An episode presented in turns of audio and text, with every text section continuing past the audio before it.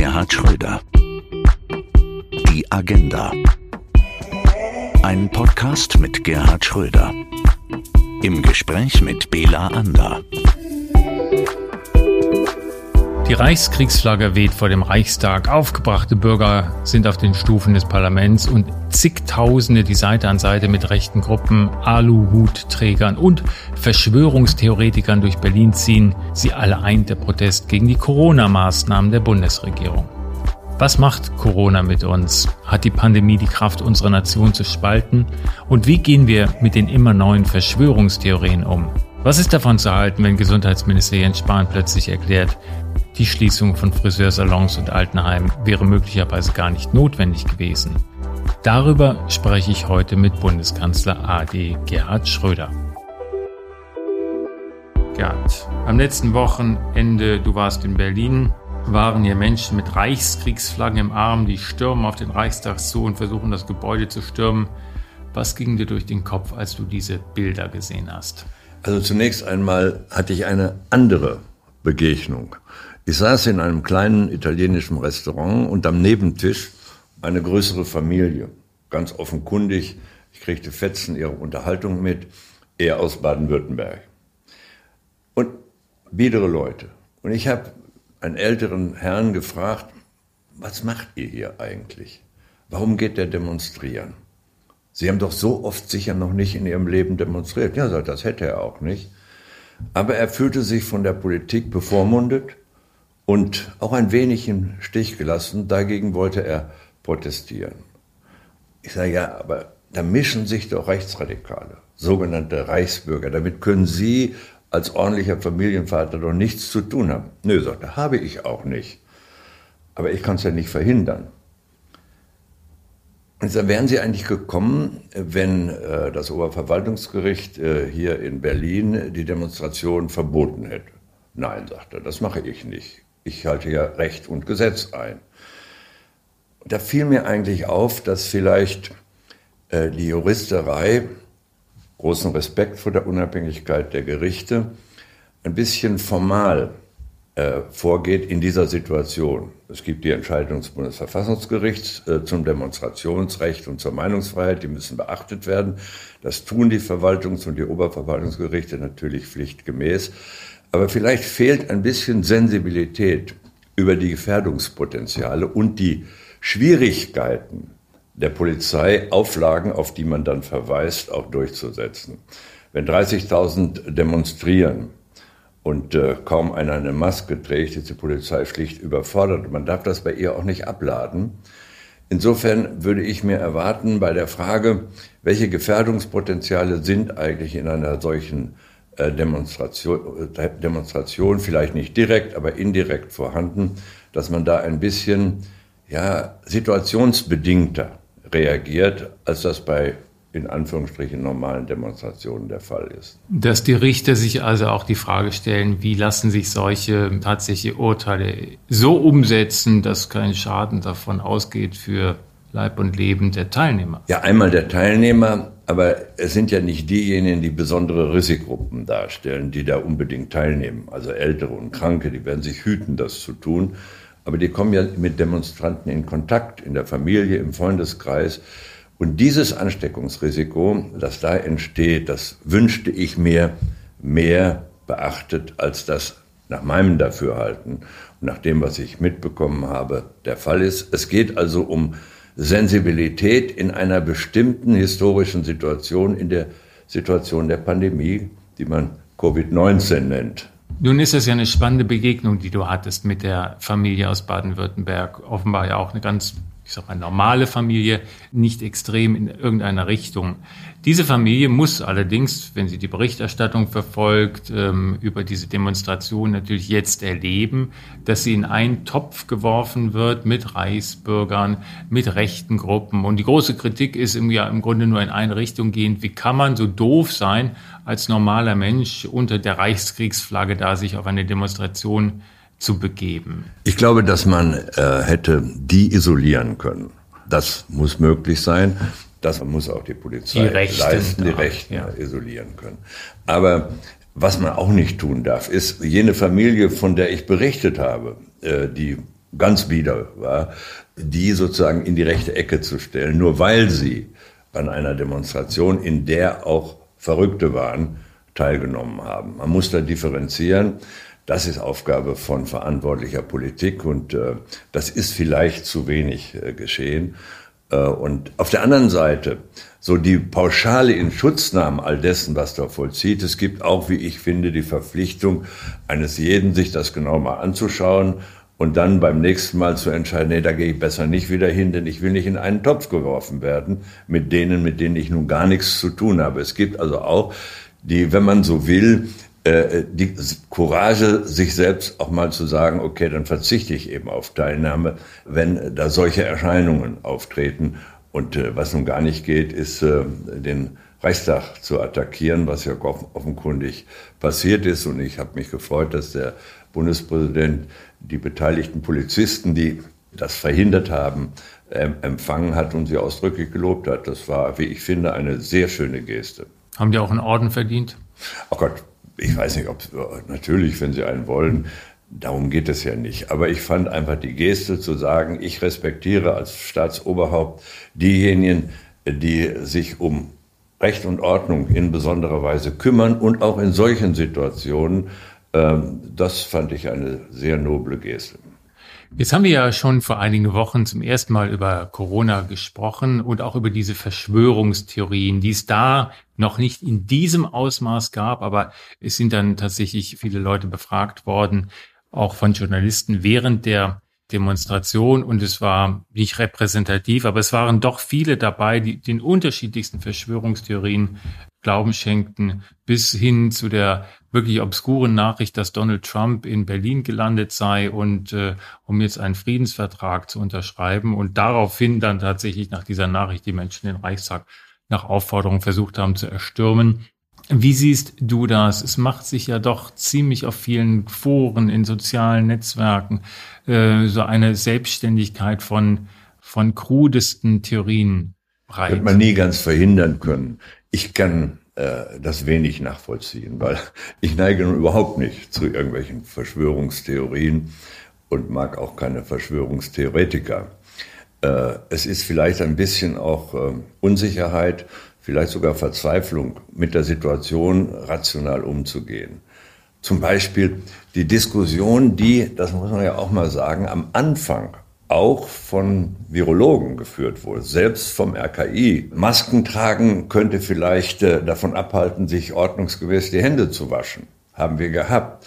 Eine, eine krude Position, Übrigen, die auch deutlich macht, dass man den Leuten nicht traut, äh, sondern alles regeln will. Also insofern war der eine oder andere der offiziellen politischen Situation auch ein bisschen mitverantwortlich dafür, von vornherein zu sagen, eine Maske schützt äh, nicht unbedingt einen selbst, aber einen anderen. Und wenn alle eine tragen, ist jeder geschützt. Das ist ja schlicht Logik.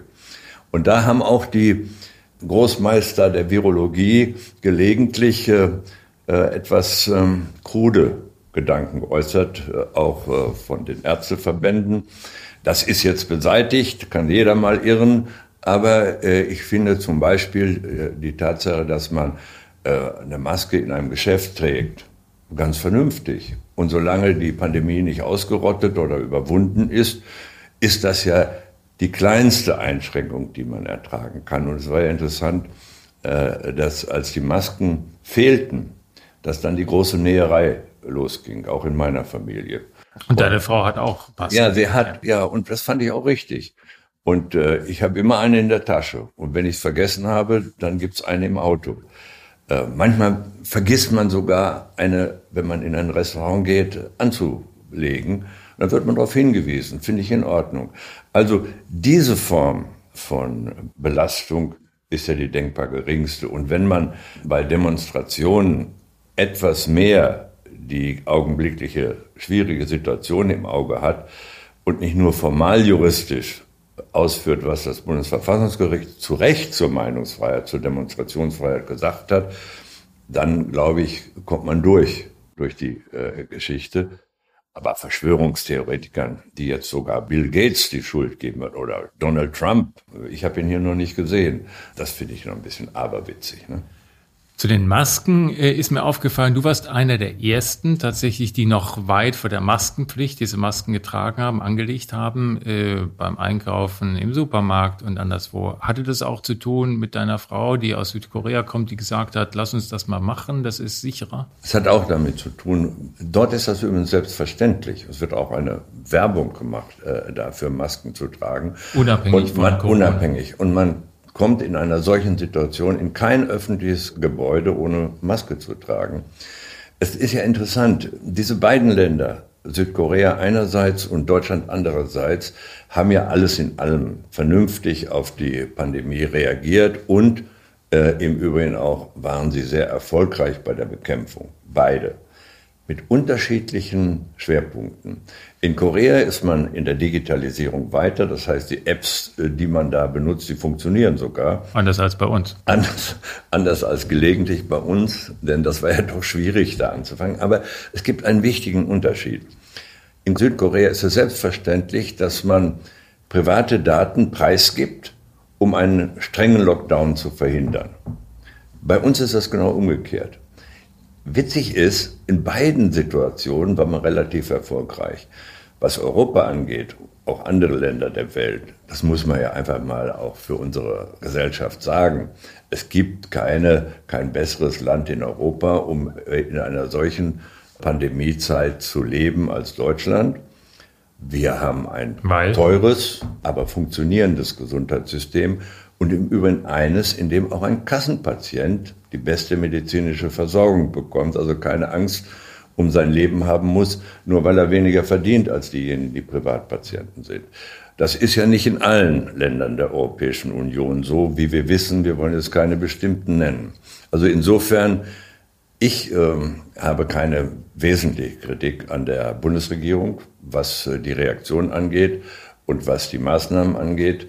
Insofern ist das eine Situation, wo man allenfalls doch darüber nachdenken sollte, ob bestimmte Dinge vereinheitlicht werden müssen, zum Beispiel Kita- oder Schulöffnungszeiten und äh, andere regional behandelt werden können.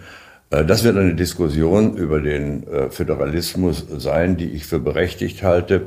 Aber alles in allem hat das in Deutschland funktioniert. Und ich bin ziemlich sicher, wird auch weiter funktionieren. Interessant wird werden, ich glaube, dass die Menschen gelegentlich von Politik etwas mehr wollen als die Aussage, wir müssen auf Sicht fahren. Das ist ja, ja, richtig, wegen, weil man das Infektionsgeschehen immer im Auge halten muss. Aber gelegentlich sollte auch man sagen können, also wir gehen davon aus, dass in einem bestimmten Zeitraum die Dinge sich so entspannt haben, dafür gibt es ja auch wissenschaftliche Erkenntnisse, äh, dass wir auch wieder lockern können. Es gibt tatsächlich eine große Unsicherheit bei vielen Menschen, die sagen, mein Gott, wie lange soll das denn noch weitergehen? Wie lange muss ich diese Maske noch tragen? Und bei ihrer letzten Sommerpressekonferenz ist Angela Merkel gefragt worden, stellvertretend für die Menschen im Lande. Naja, sagen Sie mir doch mal bitte, wie lange geht das denn? Wann ist das denn zu Ende? Und sie hat nicht gesagt, warten Sie, das wird schon wieder, sondern hat gesagt, na ja, dem Sinn nach, ich habe hier jetzt auch keine Glaskugel. Ich kann nur sagen, das Virus ist äh, gefährlich. Wir wissen nicht, wie der Herbst werden wird. Wir müssen halt weiter vorsichtig sein. Und äh, das war ihre Antwort. Ja, das ist ja auch richtig im Prinzip. Hätte sie eine andere gegeben, hätte sie Hoffnungen erweckt, die sie nicht realisieren kann. Und wer kritisiert werden dafür. Hätte sie gesagt oder die Politik entschieden, wir lockern mehr, als sie verantworten können, wäre man für den Tod von Menschen verantwortlich gemacht worden in den sogenannten sozialen Medien, die häufig keine soziale sind. Also kann äh, verantwortliche Politik in einer solchen Situation doch nur auf der Basis von wissenschaftlichen Erkenntnissen entscheiden, also in diesem Fall den Virologen folgen. Die müssen ja nicht so oft in eine Talkshow, die Virologen oder die Gesundheitspolitiker aller Parteien. Das, verun das verunsichert ja auch, das muss man ja auch sehen. Aber gut, Politik kann nur auf dieser Basis entscheiden, das muss man verstehen, weil die Verantwortung für eine falsche, zu lasche Entscheidung kann ja keiner wirklich tragen, weil damit ja Sterben von Menschen verbunden sein kann. Nicht sein muss, aber sein kann. Und diesen Vorwurf kann doch kein demokratisch äh, legitimierter Politiker auch nur annähernd ertragen. Äh, insofern haben es natürlich die Gesellschaften, die durchregieren können, im wahrsten Sinne des Wortes, äh, leichter als demokratisch legitimierte Regierungen. In dieser Frage leichter. In dieser Frage, in anderen Fragen gelegentlich auch. Nachdem er wochenlang hochgelobt wurde, ist jetzt Jens Spahn zur Zielscheibe der Corona-Gegner geworden. Er ist niedergebrüllt worden bei Besuchen in Westfalen, sogar angespuckt. Ähm, bei Versuch, mit den Kritikern in den Dialog zu treten, hat er keinen Erfolg gehabt. Ähm, er hat doch einen ordentlichen Job gemacht. Ich meine, ist nun nicht meine Partei, wie man weiß. Aber er hat äh, das getan, was notwendig war, dass es immer auch zweifelhafte Entscheidungen gibt. Also musste der Lockdown in den Restaurants, hat er ja gesagt, hätte man auch anders sehen können. Ich glaube nicht, dass man es groß hätte anders machen können. Und im Übrigen auf eins sollte man doch auch mal hinweisen. Wenn es ein Land gibt, in dem die wirtschaftlichen Nachteile quer durch die deutsche Wirtschaft versucht worden sind, äh, in den Griff zu kriegen oder im Griff zu behalten, dann ist das auch Deutschland gewesen. Also die Hilfsprogramme, die gestartet worden sind, haben schon dazu geführt, dass Existenzen auch weitergeführt werden können. Unter schlechteren Bedingungen aber weitergeführt werden konnten. Und insofern gilt auch hier, der Sozialstaat Deutschland, das Gesundheitssystem in Deutschland haben in einer solchen Situation sich schlicht bewährt. Und äh, das muss man auch mal zur Kenntnis nehmen und äh, vielleicht auch bei der Frage einfließen lassen, gehen wir nun demonstrieren oder nicht. Diese Proteste, auch wenn sie ganz anders waren gegen Jens Spahn hast du in einer ganz anderen Form, aber trotzdem Proteste auch erlebt. Äh, Bei der Agenda. Agenda. Wie ist das, wenn man da das Auto beworfen wird und, und bist du da innerlich ruhig? Wie schafft man es überhaupt dann ruhig naja, zu sein also und auszuschalten? In meinem Fall war das auch, man ist wütend. Das ist doch keine, mhm. eine ganz normale ist menschliche Reaktion. Ich meine, man muss auch sehen, dass ähm, Politiker ja doch nicht funktionierende Maschinen sind und auch nicht sein sollen. Äh, man erinnert sich zum Beispiel den berühmten Eierwerfer auf Helmut Kohl, ja. wo Helmut dann In die drauf Menge los ist. Ne? Ist, ja. Das verstehe ich auch im Übrigen. Das hätte ich auch gern gemacht. Äh, ich habe mal, äh, da war ich nur Bundeskanzler, eine Ohrfeige gekriegt in einer Wahlveranstaltung. Dem hätte ich am liebsten eine reingehauen haben. Ich, meine Sicherheitsbeamten haben mich zurückgehalten, damit ich ihm nicht ordentlichen, ja. ordentlich eins, wenn ich das mal deutsch sagen darf, in die Schnauze haue. So. Und mich hat dann allerdings äh, ein bisschen geärgert, dass ich im Spiegel dann lesen musste, der Mann hätte ja recht gehabt. Ne? Äh, das macht man auch nicht, äh, aber so sind die ja gelegentlich. Nein, natürlich regt dann das auf. Und es gehört sich auch nicht. aber man muss eben, weil man ja auch geschützt ist, möglichst Ruhe bewahren, auch wenn es schwer fällt. Aber alles in allem. Und wenn du da so einem schreienden Mob gegenüberstehst, das ist ja wirklich dann in diesem Fall ein Mob, weil er ja auch keinen zu Wort kommen lässt, der dich da einfach nur niederbeugt. Ja, aber das ist doch in jeder Wahlveranstaltung so, jedenfalls häufig so gewesen. Dass, dass da ein paar sind, die ja, da, in, ja. In, in, in den Wahlveranstaltungen, wo es dann Gruppen gegeben hat, äh, Junge Union, die waren ja, ja, die waren ja noch, noch harmlos, aber, aber auch so extreme Linke oder Rechte die da Radau gemacht haben, versucht haben, dich nicht zu Wort kommen zu lassen. Da muss eben das, äh, die Lautsprecheranlage äh, besser sein als äh, die Megafone der anderen. Das ist Teil von Demokratie. Aber tägliche Angriffe gehören nicht dazu, sondern was ich auch ein bisschen schade finde, ist, dass meines, meines Erachtens der zivile Umgang äh, in der Gesellschaft äh, nachgelassen hat und dass ähm, so hasserfüllte äh, Parolen in den sogenannten sozialen Medien äh, dominieren. Äh, dazu brauchen wir mal wieder eine, eine, Verständigung auf eine demokratische politische Kultur, in der es Gegner gibt, aber eben keine Feinde. Äh, das fehlt ein bisschen.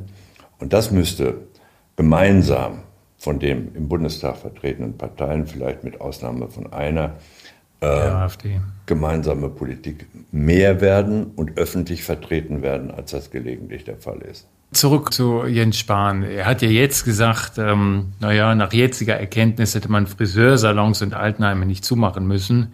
Das ist ähm, eine brutal ehrliche Äußerung.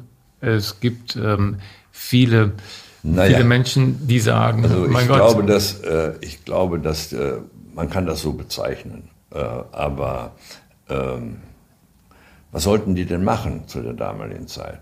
Es gab die Erkenntnis, dass insbesondere ältere Menschen besonders anfällig für eine schwere bis hin zum Tod äh, Erkrankung sind und deswegen geschützt werden muss. Und äh, im Nachhinein zu sagen, das hätte man vielleicht auch anders machen, ist ja wohlfeil. Also ich glaube nicht, dass das seine glücklichste Äußerung war. Ja, man fragt sich, warum macht er das überhaupt? Keine Ahnung. Ja. Ich weiß es ja nicht. Vielleicht hat das, ist das auch ein bisschen geschuldet dem Wahlkampfgeschehen innerhalb der CDU gegenwärtig. Spahn macht sowieso gerade Schlachtzeilen. Er hat sich gemeinsam mit seinem Ehemann ein Haus gekauft in Dahlem. Die Preis. Äh weißt du, dazu will ich mich nun wahrlich nicht äußern. Das muss jeder regeln, wie er das selber für richtig hält. Und äh, warum soll er kein Haus haben? Egal, ob es 3,1 sind ja keine, oder 4, sind ja keine armen Leute. Und äh, deswegen finde ich diese Art von äh, Kritik äh, anrüchig. Jemand, den die Corona-Maßnahmen immer noch sehr stark treffen, trotz der staatlichen Hilfe, das sind die Kulturschaffenden. Du hast auch mehrfach darauf hingewiesen, wie wichtig Kultur ist. Jetzt gibt es eine Äußerung von Jan-Josef Liefers, der gesagt hat, meine Freunde werden nicht radikal, aber traurig. Sein Bassist, der hat ja auch eine Band, der ist ja nicht nur Schauspieler, schafft jetzt wieder auf dem Bau. Viele fragen sich ja auch von denen, mein Gott, ne, wann können wir mal wieder irgendwelche Konzerte spielen? Also ich denke, Konzerte, wenn und die, die da hingehen, sind ja die vernünftigsten. Die werden sich an Auflagen wie etwa Maskenpflicht halten. Wenn die in der Öffentlichkeit stattfinden, dann ist ja äh, der, das Risiko äh, relativ begrenzt.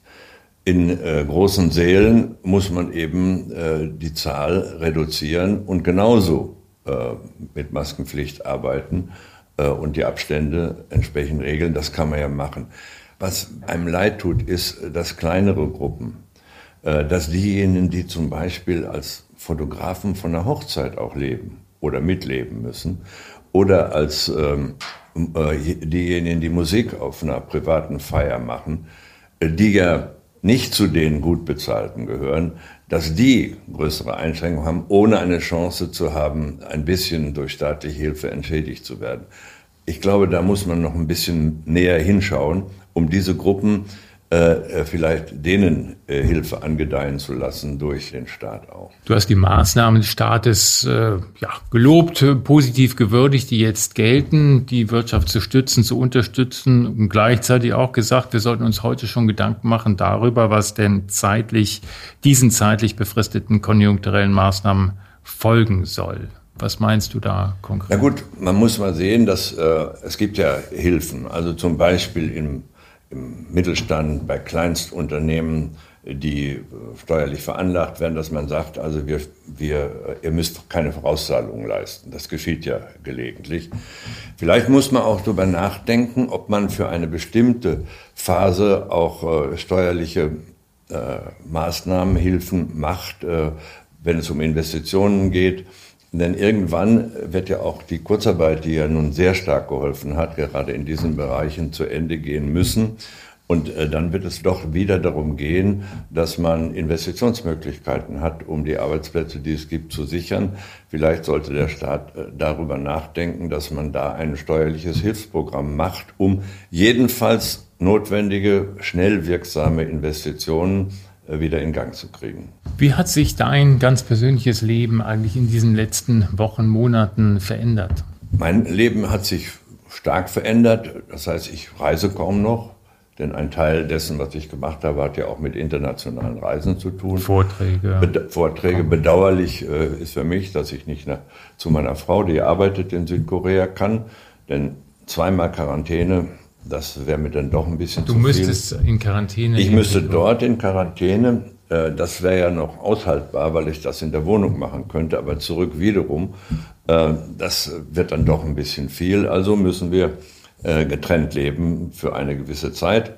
Und ich hoffe, sie kommt zurück und dann gibt es wohl die Möglichkeit, sich testen zu lassen, ohne erneut in Quarantäne zu müssen. Das hängt immer ab von der Gegenseitigkeit zwischen den beteiligten Ländern. Natürlich hat sich mein Leben insofern geändert, dass, was man Entschleunigung nennt. Also ich ja. habe sehr viel mehr Zeit zum Beispiel, um Sport zu treiben, Golf zu spielen, als ich das vorher hatte. Man sieht es dir an. Das, das ist ja halt so und, äh, und äh, insofern, äh, wenn man nicht direkt betroffen ist und äh, ich habe mich testen lassen, erst jüngst, ähm, dann äh, äh, gibt es nicht nur Nachteile, sondern das, was man mit Entschleunigung des Lebens bezeichnet, schafft auch Möglichkeiten, zum Beispiel auf der Terrasse Tomaten anzubauen. Ist darüber hinaus noch eine besondere philosophische Erkenntnis gewachsen in der Zeit der Entschleunigung? Nö, das äh, nicht unbedingt. Insofern hat sich mein Leben nicht äh, gravierend verändert, aber äh, man hat mehr Zeit, was zu lesen, nimmt sich mehr Zeit, ja, Dinge zu tun, die man schon immer tun wollte. Zu Hause zum Beispiel. Also was auszusortieren. Also ganz einfache Dinge eigentlich, äh, die immer aus Zeitgründen verschoben worden sind. Die kann man jetzt machen, weil man eh nichts anderes zu tun hat. Von daher, ich will aber nicht den Eindruck erwecken, dass man sich über die Pandemie aus diesen Gründen freuen könnte. Das nicht. Aber es gibt auch, wenn man dann nicht direkt betroffen ist, den ein oder anderen Vorteil. Wir freuen uns, ich freue mich sehr, weil aus dieser Pandemie ist auch Zeit erwachsen für diesen Podcast. Äh, ich freue mich sehr. Vielen Dank, Gerhard Schröder. Bitte sehr. Ja, ihr habt's gehört, es hat ein bisschen geklappert. Entschuldigung, denn das ähm, war, weil wir so emotional waren bei diesem Thema, haben wir auch mal auf den Tisch gehauen. Wir wollen, dass das beim nächsten Mal wieder ruhiger von sich geht. Aber ich weiß nicht, ob es klappt, denn beim nächsten Mal wird es wieder sehr emotional, denn es geht um die wichtigste Sache der Welt. Es geht um Fußball. Ich spreche mit Gerd Schröder und einem ganz besonderen Gast über Tore ohne Zuschauer, Siege ohne Jubel und die Dominanz des FC Bayern. Vielen Dank fürs Zuhören. Empfehlen Sie uns weiter und bleiben Sie gesund.